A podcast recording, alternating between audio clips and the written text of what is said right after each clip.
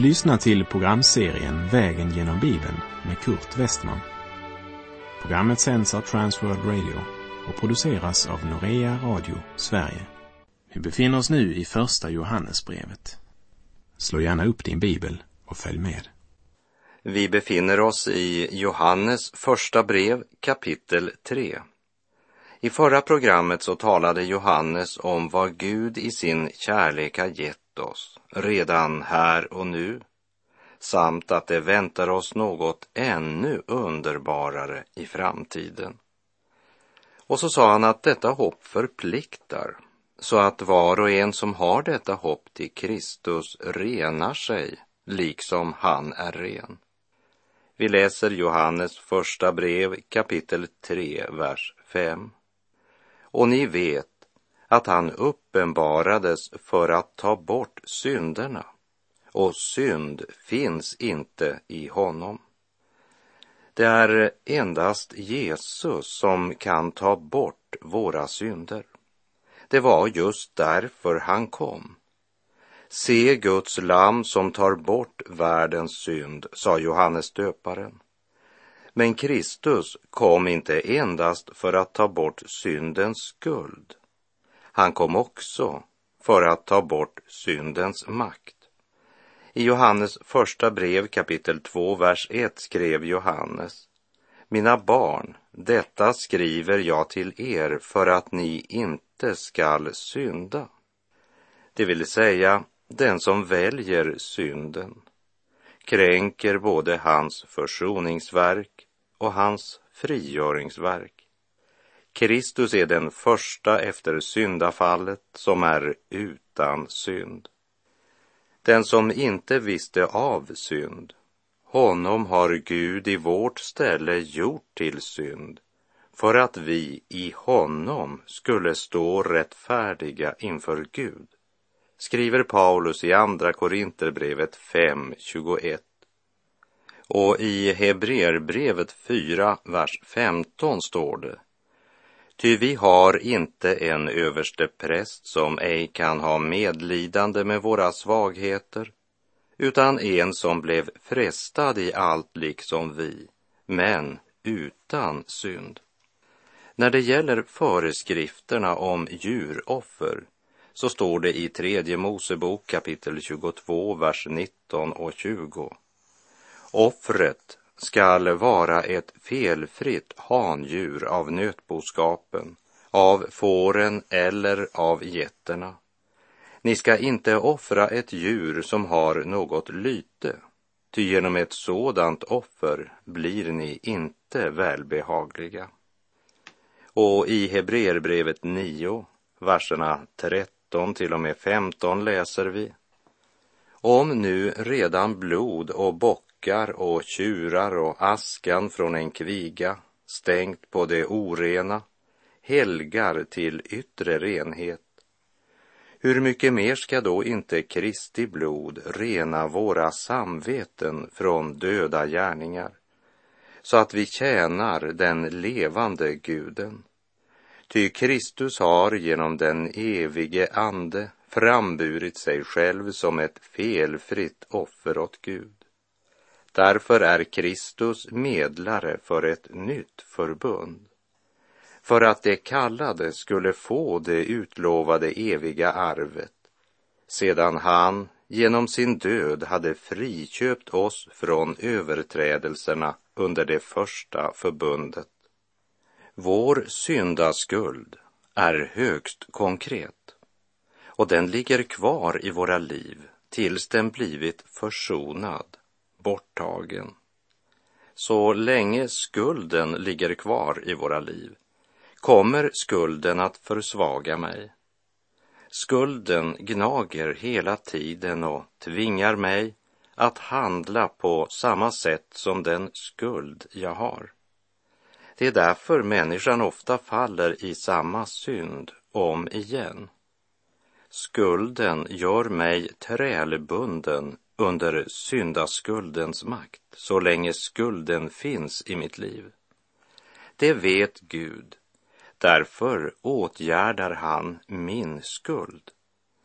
Jesaja 43.25 säger det är jag som för min egen skull stryker ut dina överträdelser. Dina synder kommer jag inte mer ihåg. Och i Andra Korinthierbrevet 5.21 står det Den som inte visste av synd, honom har Gud i vårt ställe gjort till synd för att vi i honom skulle stå rättfärdiga inför Gud. Försoning är inte något som sker med Gud. Att han beslutar sig för att glömma bort våra synder fast de egentligen ändå finns kvar. Han tar bort våra synder och bär bort dem. Han bär dem upp på korset där han försonar våra synder när han, den syndfrie, dör för vår synd. När det är gjort finns inte vår syndabörda mer. Då behöver han inte mer tänka på dem, som det står i den gamla danska salmen. Det gamle avhandlede saker man ej åter för domaren drager, ej heller av rätten rekommenderas att skulden två gånger betalas. Kristi försoning, förlåtelsen, innebär att skulden tas bort ur våra liv. Och då kan vi med frimodighet träda fram inför Gud. Reformatorn Luther säger, det värsta Kristusförnekande jag vet är och alla dessa som talar så mycket om Kristi fullbordade verk på Golgata men litet eller intet om den helige Andes gärning i våra liv i vardagen. För Kristus har icke allenast förlossat oss från syndens skuld, men också från syndens makt.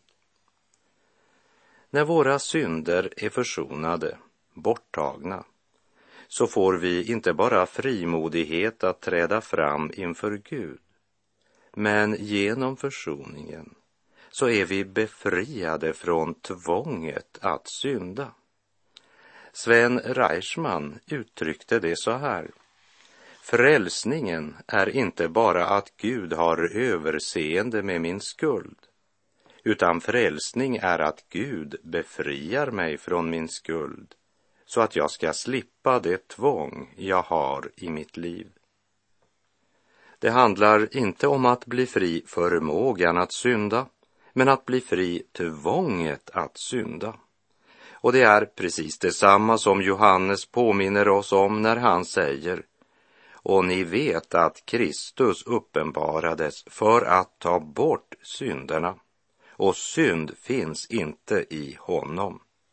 Genom att påminna om Jesu syndfrihet och Jesu lydnad som gör dig och mig rättfärdiga inför Gud vill Johannes göra klart för oss att när vi är fria från skulden är vi därmed också förlossade från tvånget att synda vidare om vi tar emot det arv som Kristus ger oss. Må Herren för oss få uppenbara att den skuld som utövade tvång bor fortfarande i ditt kött, men den bor inte längre i din ande.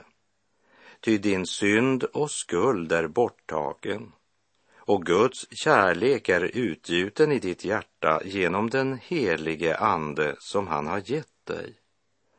Och du får inte den helige ande därför att du är så perfekt utan Gud sänder dig hjälparen därför att du behöver honom. Han är den ende som kan hjälpa dig att få seger över synden. Man tjänar väl för daglön, men tjänar ej för arv. Att ärva är något annat än förvärva. Och det hoppet bedrar oss inte, Ty Guds kärlek är utgjuten i våra hjärtan genom den helige Ande som han har gett oss, säger Paulus i Romarbrevet 5.5. Och Johannes säger, och ni vet att Kristus uppenbarades för att ta bort synden. Som en härlig gudomskälla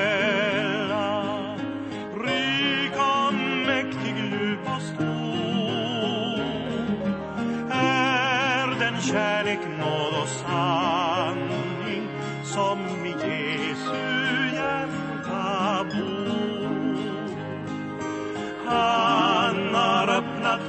Öppnat pärleporten så att jag kan komma in.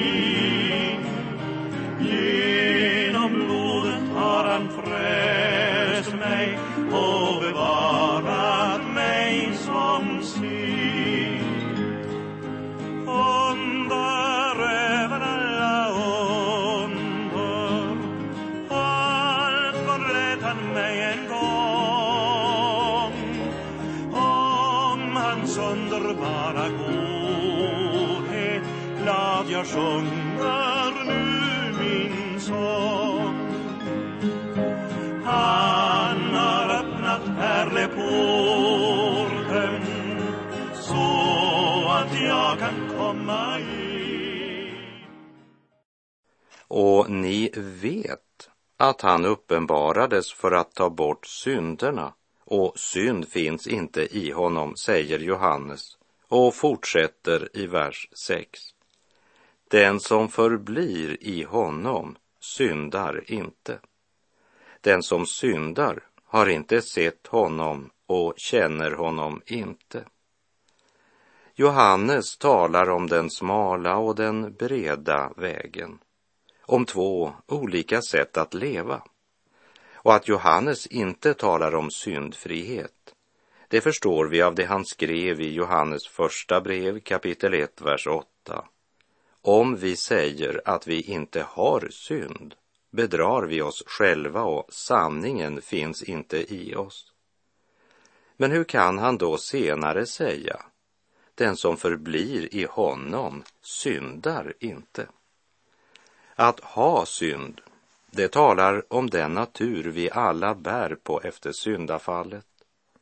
Men i kapitel 3, vers 6 talar ordet syndar om något som är en vana, vårt dagliga sätt att leva, tänka och handla. Om synden har blivit något vi accepterar i våra liv så handlar det inte längre bara om en frestelse men om något som har makt över mig och som jag resignerat inför. Jag väntar mig inte längre någon frigörelse eller förvandling. Gud förlossar oss inte från syndens skuld bara för att vi sedan ska fortsätta att leva som förut. När Jesus avslutar mötet med kvinnan som gripits på bar gärning i äktenskapsbrott så säger han till henne när alla de andra har gått. Kvinna, var är det? Har ingen dömt dig? Hon svarade, nej, Herre, ingen. Då sade Jesus, inte heller jag dömer dig. Gå och synda inte mer.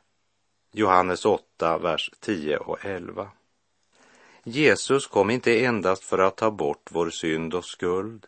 Han kom också för att förlossa oss från syndens makt. Därför skriver också Paulus till de troende i Efesus, i Efesebrevet 5, vers 8 till och med 10. Ni var en gång mörker, men nu är ni ljus i Herren. Vandra då som ljusets barn. Ty ljusets frukt består i allt vad godhet, rättfärdighet och sanning heter. Och pröva vad som är Herren kärt.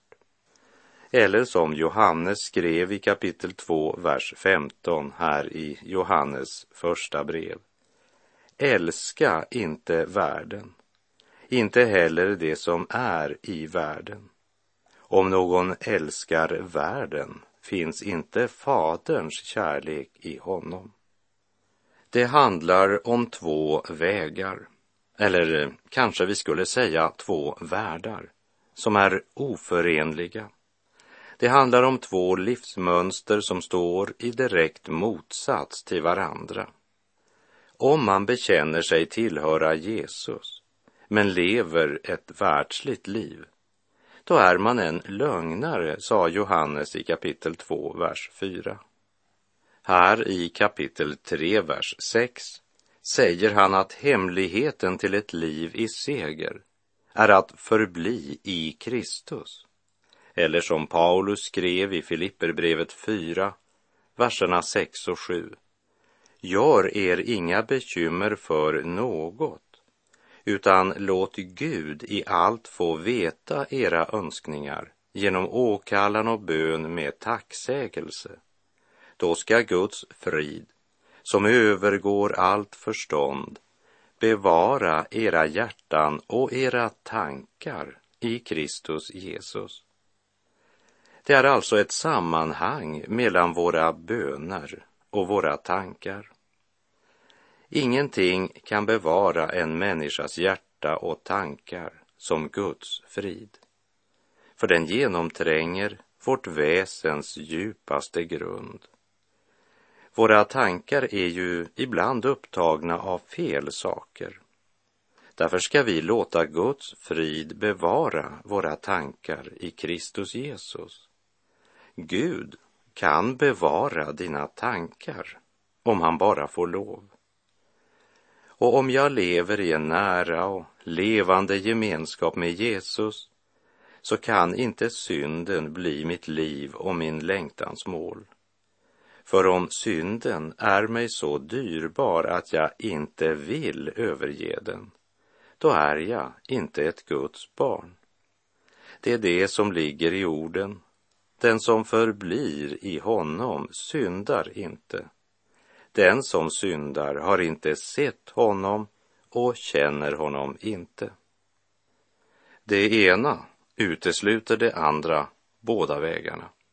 Om vi älskar världen är Faderns kärlek inte i oss. Vi läser Johannes första brev kapitel 3, vers 7. Kära barn, låt ingen föra er vilse. Den som gör det rätta är rättfärdig liksom han är rättfärdig. Han säger inte att vi är frälsta på grund av att vi lever så rättfärdigt. Men vi lever rättfärdigt därför att vi är frälsta. Och lägg märke till orden kära barn. Det är alltså till det troende Johannes ger denna förmaning och inte till världen. Det är sant att du är frälst av nåd genom tron utan gärningar. Men när Kristus genom tron bor i ditt hjärta får det alltid en praktisk konsekvens i ditt liv. Du lyder hans bud och älskar trossyskonen och tillber Herren i gemenskap och tjänande. Och du måste ge upp synden. Kära vän, Herren vill förlossa dig från syndens makt. Han vill bryta träldomsbandens länkar och sätta fången fri. Han har makt att göra något nytt i ditt liv. Synden i våra liv leder alltid till destruktion. Och kom ihåg att det blir ingen seger i din situation förrän Herren får vinna seger i ditt inre. Han som vet var skon klämmer för din del. Lösningen är inte att sätta plåster på såret eller använda smärtstillande salva. Lösningen är operation. Och svulsten sitter så djupt och är så stor att din enda räddning det är att låta Mästaren hålla i operationskniven. Bevara mitt hjärta, o Herre, ty livet ju därav utgår. Och synden är ännu så mäktig att över den du blott rår.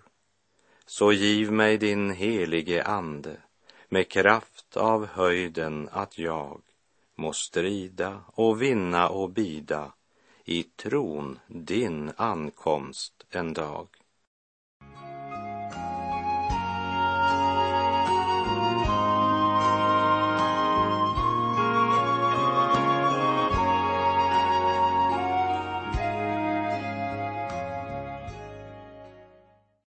Vi läser Johannes första brev, kapitel 3, vers 8.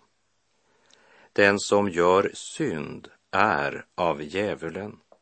Ty djävulen har syndat ända från begynnelsen. Och Guds son uppenbarades för att han skulle göra slut på djävulens gärningar. Djävulen är källan och drivkraften bakom all synd. Han är den som är ansvarig för att synden kom i världen. Han är den som lockade de första människorna till synd. Djävulen, han är inspirationskällan för vår gamla syndanatur. Den som gör synd är av djävulen, skriver Johannes. När vi medvetet väljer synden, eller gör synd som Johannes uttrycker det, så är det frukten av en demonisk gemenskap. Ett träd känner man igen på frukten, säger Jesus i Lukas 6.44. Johannes säger precis detsamma med lite andra ord. Den som gör synd är av djävulen.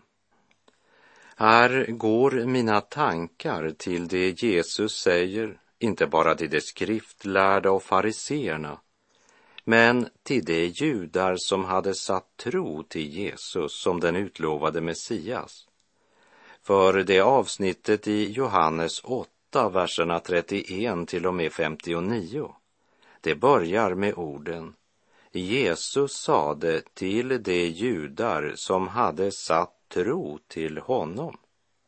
Om ni förblir i mitt ord är ni verkligen mina lärjungar och ni skall förstå sanningen och sanningen ska göra er fria. Och så säger han i Johannes 8, verserna 44 och 45. Ni har djävulen till er fader och vad er fader har begärt till det vill ni göra. Han har varit en mördare från början och har aldrig stått på sanningens sida eftersom sanning inte finns i honom. När han talar lögn talar han av sitt eget, ty han är en lögnare, ja, lögnens fader. Men mig tror ni inte, därför att jag säger er sanningen. För djävulen så är synden inte något onormalt. Han försöker inte undvika att synda. Han tänker inte be om förlåtelse för sitt brott mot Gud. Och så har det varit från begynnelsen. Det säger något om syndens väsen. Och det säger oss att antingen är det Gud som sitter på vårt hjärtas tron och är vår far eller också är det lögnens far som är vår far. Och vårt liv och vår karaktär kommer att formas efter vilken far vi har. Är det djävulens hållning till synden som råder i mitt hjärta, så är också djävulen min far. Och då vill jag naturligtvis göra det som min far har begärt till. Jag är syndens slav. Och här hjälper det inte ens om vi kommer in i ett heligt miljö. Det kan aldrig förvandla oss till helgade människor. Förvandlingen kommer inte utifrån, även om vi naturligtvis påverkas av vilka vi umgås med. Men förvandlingen måste ske inifrån. Och då måste vi vara redo att ligga på drejskivan för att formas av mästarehanden. Frank Mangs brukade säga, det största är inte vad du kan göra för Gud, utan vad han får göra med dig. Det handlar inte bara om att bryta några yttre mönster och bestämma sig för att försöka göra det Gud befallt. För allt det kan ske samtidigt som vi fortfarande har världens ande i vårt hjärta. Vi måste bli vidrörda av Gud. Vi måste få del i en ande som är en annan ande än den som behärskar denna världen. Och när vi får del i denna ande kommer det också att visa sig i vår yttre livsförsel.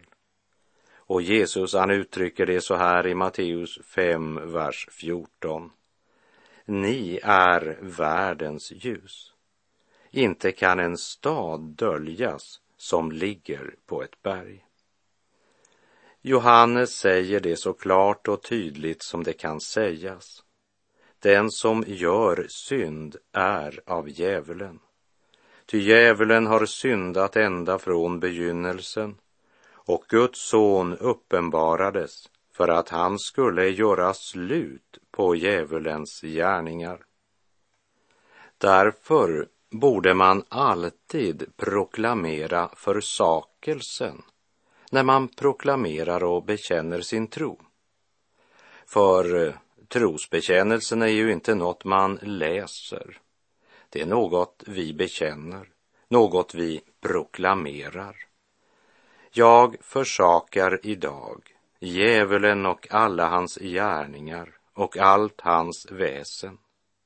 Jag tror på Gud Fader allsmäktig, himmelens och jordens skapare jag tror på Jesus Kristus, Guds enfödde son, vår Herre. Men det får inte stanna vid att vi i gudstjänsten läser upp trosbekännelsen. Om vi inte har vilja och mod att låta den helige Ande föra oss till en bibelsk självrannsakan för Guds son uppenbarades för att han skulle göra slut på djävulens gärningar. Det säger Guds ord. Seger giv, du segerrike, konung till din kamp oss vig. Ingen man i provet svike när du för ditt rikes krig. Lys och led vår trängda skara Hör till dig i bön vi fly. Låt oss snart ur natt och fara se din frihets morgongry. Bryt, o Herre, bräck och krossa mörkrets hela våld och makt. Dödens bojor du kan lossa som har liv till seger bragt.